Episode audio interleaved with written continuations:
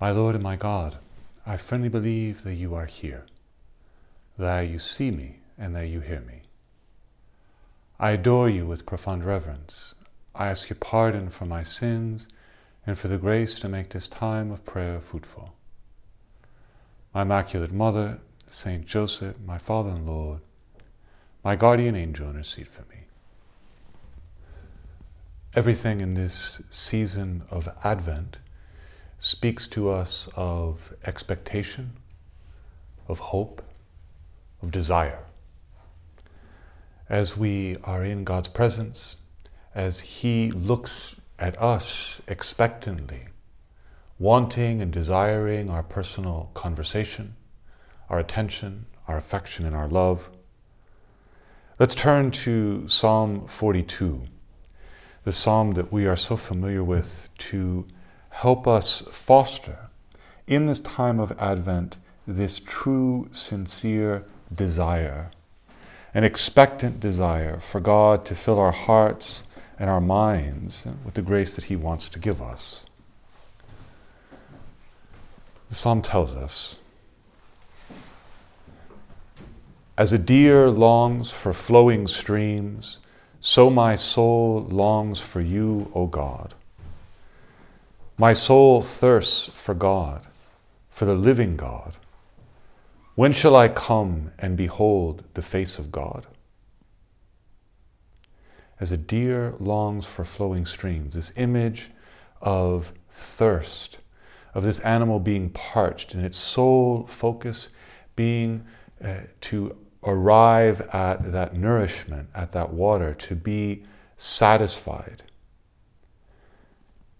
St. Thomas More, when he was in the Tower of London awaiting his imminent death, in his prayer book, read and prayed on this psalm, and he scribbled in the margin next to this psalm Blessed is the man who can say these words. In other words, the insight of someone who was about to pour out his life in faithful witness uh, to the truth of God and to do it lovingly. Blessed is the man who can say that my soul thirsts for God, for the living God. Lord, we ask you in our prayer, simplify our desire. Simplify it in the sense of help it to not be refracted in many petty, unhelpful desires, worries, concerns, and anxieties.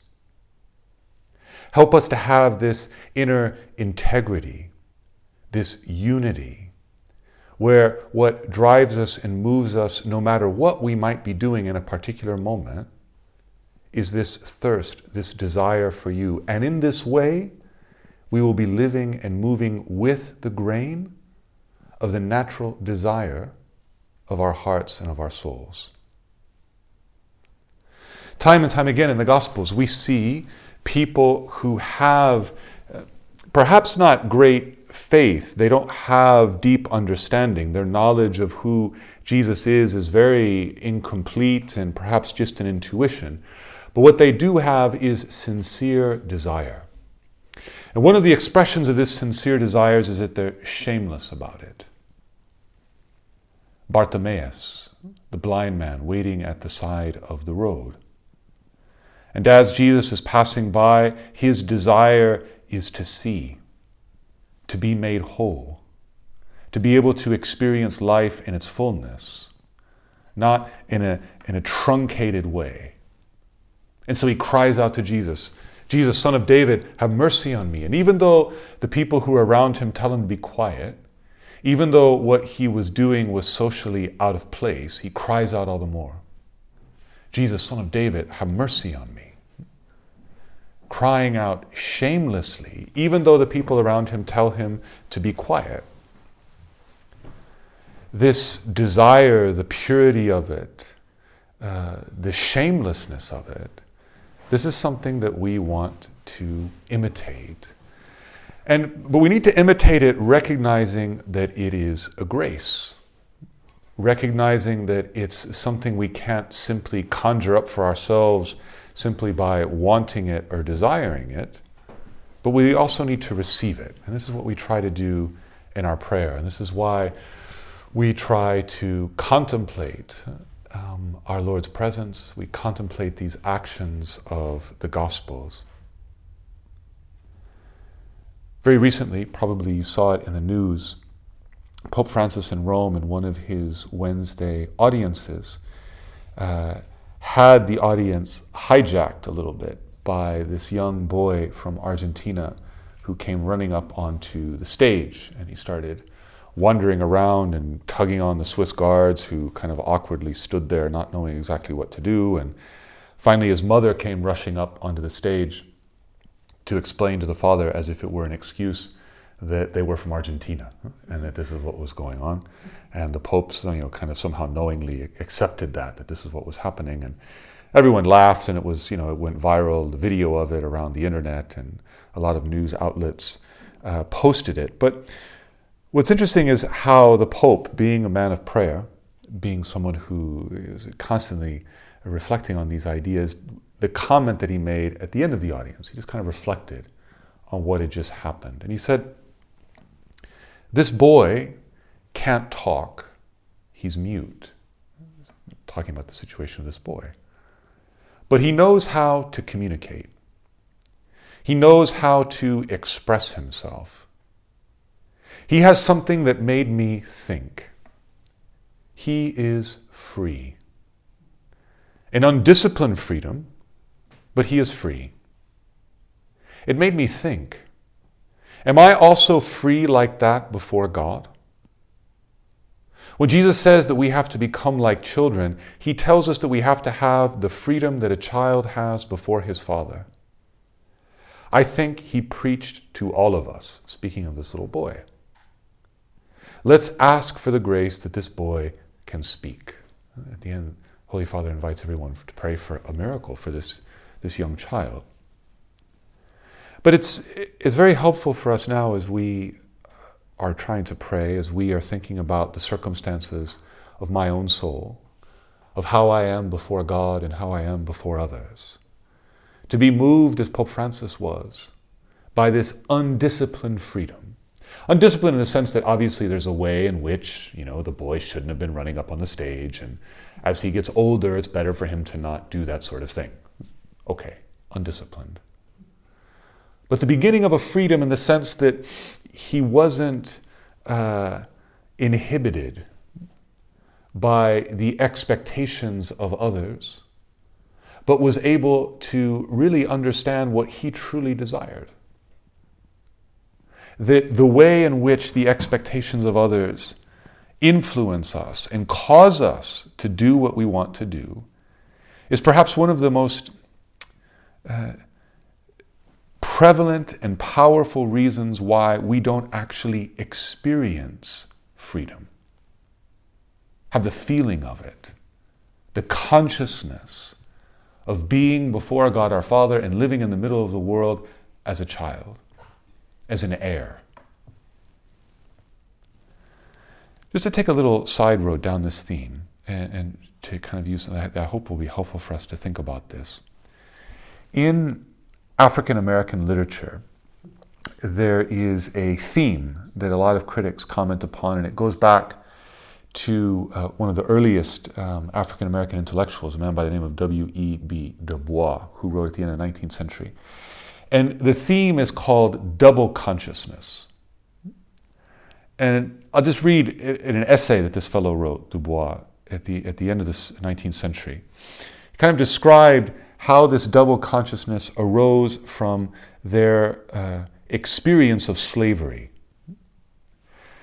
And he says, it is a peculiar sensation, this double consciousness, this sense of always looking at oneself through the eyes of others, of measuring one's soul by the tape of a world that looks on in amused contempt and pity. One never feels this two-ness, an American and Negro, two souls, two thoughts, two unreconciled strivings two warring ideals in one body, whose dogged strength alone keeps it from being torn asunder. Actually, I should have said one ever feels this two-ness, not one never. this being split between what others are expecting of me, how they are measuring, and even what the point is, is how this can become internalized. And I can have an interior voice, not outside of me, but precisely in my own head, telling me how I should be. That expectation of perfection, of getting a 10 out of 10 always, and what that should look like, and how it should feel. And how that voice becomes an accusatory voice when I don't achieve that. And it's that voice, not the desire of my heart that moves me and drives me. St. Paul actually had to address a similar issue because among the first Christians, of course, there were slaves. And in several of his letters, St. Paul speaks precisely to those slaves. And he addresses this phenomenon of double consciousness. He doesn't use the phrase, but he speaks to it nevertheless. In his letter to the Ephesians, he says, Slaves, obey your earthly masters with fear and trembling and singleness of heart as you obey Christ. And here, what's hard to pick up in, in the translation here is that in the Greek, which is what St. Paul is writing in, the word for Lord and the word for master is the same, kurios. That's what we say in the Mass, we say Kyrie eleison, Lord, have mercy. So St. Paul is intentionally playing on that ambiguity to say, well, you have an earthly kurios, an earthly Lord, but the real Lord, the one that I want you to live for and to understand that is at the receiving end of all of your actions is the one kurios, Lord, Jesus, the Christ. So he says, okay, outwardly, you know, you're in this circumstance, you have to, you know, obey them, you're in this, I'm, I can't change your outward circumstance, but I want to change your inward circumstance by awakening you to the reality and the possibility of working with singleness of heart as you obey Christ. And then he says, not only while being watched and in order to please them, the earthly lords, but as slaves of Christ the Lord, doing the will of God from the heart. Render service with enthusiasm as to the Lord and not to men and women, knowing that whatever good we do, we will receive the same again from the Lord, whether we are slaves or free. St. Paul suggests to those first Christians who found themselves in a situation of slavery that the way for them to live as free men and women was to live with singleness of heart. So he says, doing the will of God from the heart, which is the opposite of this double consciousness. Because the thing is, is that uh, there's a way, and this is a subtle line here, that we can be inspired by other people's expectations and desires to do what we do. And that doesn't take away our freedom. For example, if I know that someone that I care about really enjoys a particular thing, well, that can inspire me to do it for that person. And that's not a lack of freedom. In fact, it can actually increase and augment my freedom because I'm doing it lovingly. And love and freedom are the same thing in the end. Inspiration, that the desire, other desires inspire me, but it's a different thing when other people's desires and expectations cause me to do what I'm doing. When they, those desires and expectations are what actually move me. It's almost as if that tape measure that Du Bois speaks about kind of hijacks me and is what moves me, and I become an ex uh, spectator of what I'm actually doing instead of the person who's actually doing it and feeling it and experiencing it. The idea of acting out of duty instead of out of love and out of freedom. St. Paul, in this words to Ephesians, he, he says, doing things not, not only while being watched, and the, the word that he literally that he uses there would literally translate this as not doing it out of eye service or out of eye slavery. Do I work in that way? Do I live in that way? Is there a way in which inside of me, what drives me is not the desire of my heart, this longing that the deer has for the flowing streams, this desire that the psalmist spoke of my soul thirsts for God, for the living God. When shall I come and behold his face? And that that's what's moving me to do what I do? Or is it that double consciousness, that expectation, that eye service? As we consider this, and as we ask for the light of the Holy Spirit to, to shine into our desires, I think the way forward is not that we do a lot of navel gazing and overthink ourselves. The way forward is to increase our desire. That singleness of heart, to be more like that Argentinian boy on the stage more willing to risk, more willing to be like Bartimaeus. Lord, that I may see. Help me to have genuine desire and love. Free me from the tape measure of others, or even from the tape measure of myself, which is worse altogether. And help me to have a desire that is restless and longing and desiring for you. Those famous words of St. Augustine our hearts are restless until it rests in Him. And one of the ways that we stifle that restless heart is with that eye service, that eye slavery. C.S. Lewis, in one of his books, spoke in a very similar way about this Augustinian understanding of desire. When he says, in a very C.S. Lewis sort of way, it would seem that our Lord finds our desires not too strong, but too weak. We are half hearted creatures, fooling about with drink and sex and ambition when infinite joy is offered us. Like an ignorant child who wants to go on making mud pies in a slum because we cannot imagine what is meant by the offer of a holiday at the sea we are far too easily pleased. And this is really where our ascetical struggle, our striving to grow in virtue, this is the space where it happens. Overcoming this tendency that we have to be too easily pleased. That instead of desiring and longing for the face of God, we just want to be comfortable that instead of wanting to be people who love, we just want life to not hurt that much. For things to be just okay today, all right. We settle, we make do. And in a way, it's understandable.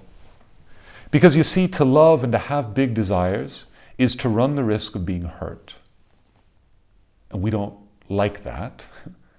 We avoid it. But Lord, help us to see. Inspire us by the example of your life and by the lives of the saints that the price of settling for half hearted desire is to betray our own heart, to betray that desire that is constantly driving and moving us forward. I mentioned this before, and I think it's no harm to come back to it and to repeat it. This audience that Pope Benedict uh, gave a number of years ago, uh, precisely on this point of desire. And it's quite an elaborate audience that he gets into, and, and it would really uh, take us far afield in terms of our prayer. But in it, he talks about the need for a kind of education, a mentoring of our desire and that we need this in order that we might have a more authentic and immediate experience of God. And then in that audience, he talks about what such a mentoring, what such an education of our heart, of our desire would involve. in a way, how we could get beyond this tendency to have a double consciousness, to be split inside of ourselves, and grow and arrive at this singleness of heart, to be those kind of happy people who can say what the psalmist says when, like a deer, he longs for those flowing streams. And Pope Benedict says, in the first place, such an education of the heart and of the desire should lead us to discover or rediscover the taste of the authentic joy of life. Our relationship with God, our striving to come closer to Him, is not simply what happens when we are before the Blessed Sacrament praying. It's what happens when we're walking to work. It's what happens when we're talking to someone else. It's what happens when we're by ourselves and we're struggling to not overthink something that is bothering us or something that is we have to do the next day. It's our ability to enjoy the beauty of nature. It's our ability to, in fact, enjoy the challenges and the suffering that are involved in being more generous with other people. The taste of the authentic joy of life. Pope Benedict continues Not all satisfactions have the same effect on us. Some leave a positive aftertaste, able to calm the soul and make us more active and generous. Others, however, after the initial delight, seem to disappoint the expectations that they had awakened and sometimes leave behind them a sense of bitterness, dissatisfaction, or emptiness. And it's, it's, a, very, it's a very gentle, very uh, very simple description of what happens not only when we sin, but when we give in.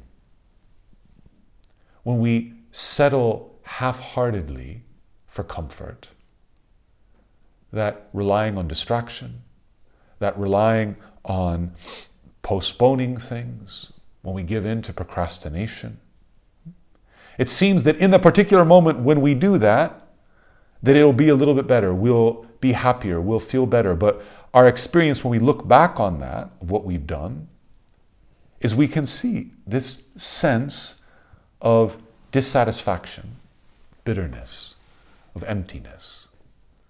None of us ever looks back and say, "Oh, I just I wasted so much time today, and whoo, I just feel great." You know, it's just so happy about today because I just didn't achieve anything I wanted to do, and you know, I kept on giving into thinking about myself and I was really resentful of the people around me. And uh, in the moment when we did those things, we maybe felt that we were giving into something that was easier. We settled for a comfort. But it's in that looking back that we can discern I was deceived. The Holy Father goes on, he says, instilling in someone from an, a young age the taste for true joy in every area of life family, friendship, solidarity with those who suffer, self renunciation for the sake of the other, love of knowledge, art, the beauty of nature. All of this means exercising the inner taste and producing antibodies that can fight the trivialization and the dulling so widespread today. So, very, very specifically, what the Holy Father is encouraging us to do to foster this desire yes, we need prayer. Yes, we need contemplation and that allowing the Holy Spirit to integrate us, but that needs to go hand in hand.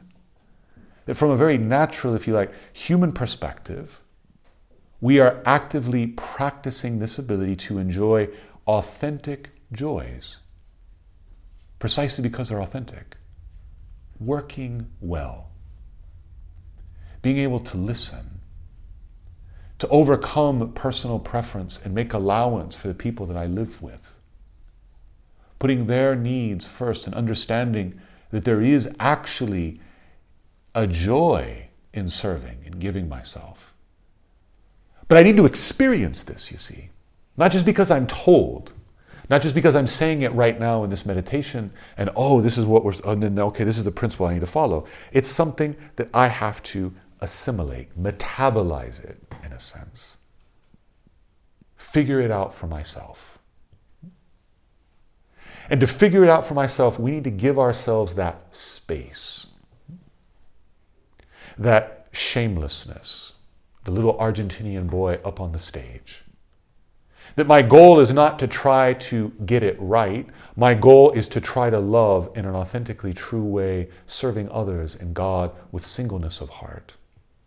And if I put my foot in it, if I get it wrong, well, that too is a chance for me to love, is a chance for me to be forgiven, to be pardoned. And I win in that case too. What we need to remind ourselves of is that authentic Christian striving always puts us in a win win situation. I win when I win, and I win when I lose. Either way, I'm growing. Either way, if I allow myself in humility, the Holy Spirit, perhaps without my fully realizing it, is assimilating me to Christ. It is no longer I who live, it is Christ who lives in me. If I'm aligning myself with that true desire of my heart and with God's will for me, His calling me by name in all the circumstances of my life. Just to finish with Pope Benedict's words, he says, Adults too need to rediscover this joy, to desire authenticity, to purify themselves of the mediocrity that might infest them. What St. Louis, C.S. Lewis was talking about. That we desire too little, we're half hearted. It will then, the Holy Father says, become easier to drop or reject everything that, although attractive, proves to be, in fact, insipid, a source of indifference and not of freedom. The more we practice and experience this authentic joy of life, the more we are liberating ourselves. Liberating ourselves from this insipidness, from this indifference we're running out of time, but I, I wanted us to conclude just with a bit of a suggestion, mentioning this thing of experiencing the authentic joy of life. But that in our prayer, to educate and to form and to, to, to foster this authentic desire, something that can be very helpful as well is that we rely a little bit less on words. Now, maybe this is a bit ironic because I've been bombarding you with the last 25 minutes with words, but it's also that in your prayer and in other moments as well, the, the ideas can help you foster that desire without necessarily needing to rely on words. Because if the time that I spent in prayer, whether it's in front of the Blessed Sacrament or whether it's when I'm by myself in the car or just working away, if I'm constantly just in a cloud of words, talking to myself, that monologue, that thought, that feeling, the, the thought that I had about the feeling that I had about that thought, if I get caught in that tangle, it's hard for that desire to grow, for it to flow.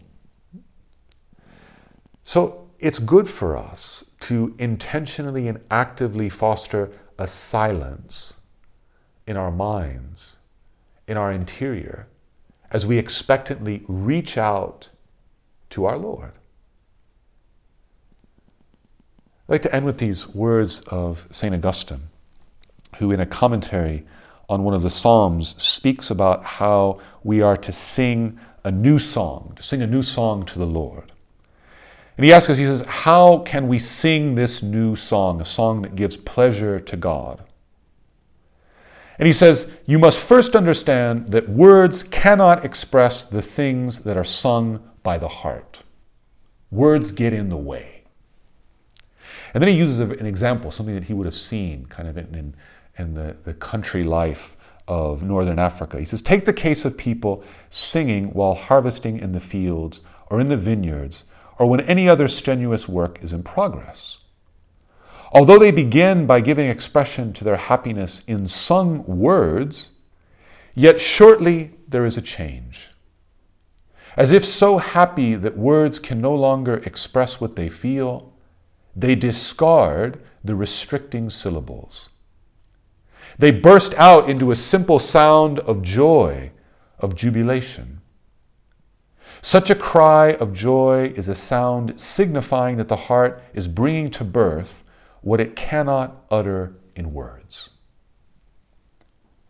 Lord, we ask you to help us cast off the restricting syllables, to allow the joy that you arouse in our hearts to come to birth, and that it come to birth as well in our actions, in a work that is for you with that singleness of heart, and a friendship that is genuine, loyal, and sincere and that our relationship with you be something that constantly brings us deeper and deeper to the need to not have to use words, but to be with you as contemplatives. Because each and every one of us is called, as St. Josemaria would remind us, to be precisely that contemplatives in the middle of our day to day life, the things that we're doing.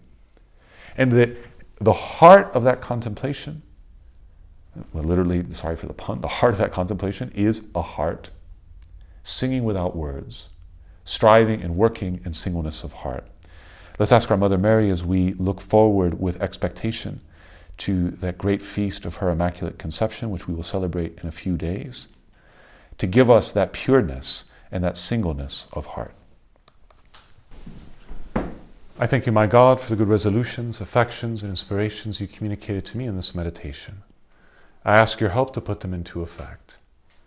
My Immaculate Mother, Saint Joseph, my Father and Lord, my guardian angel, intercede for me.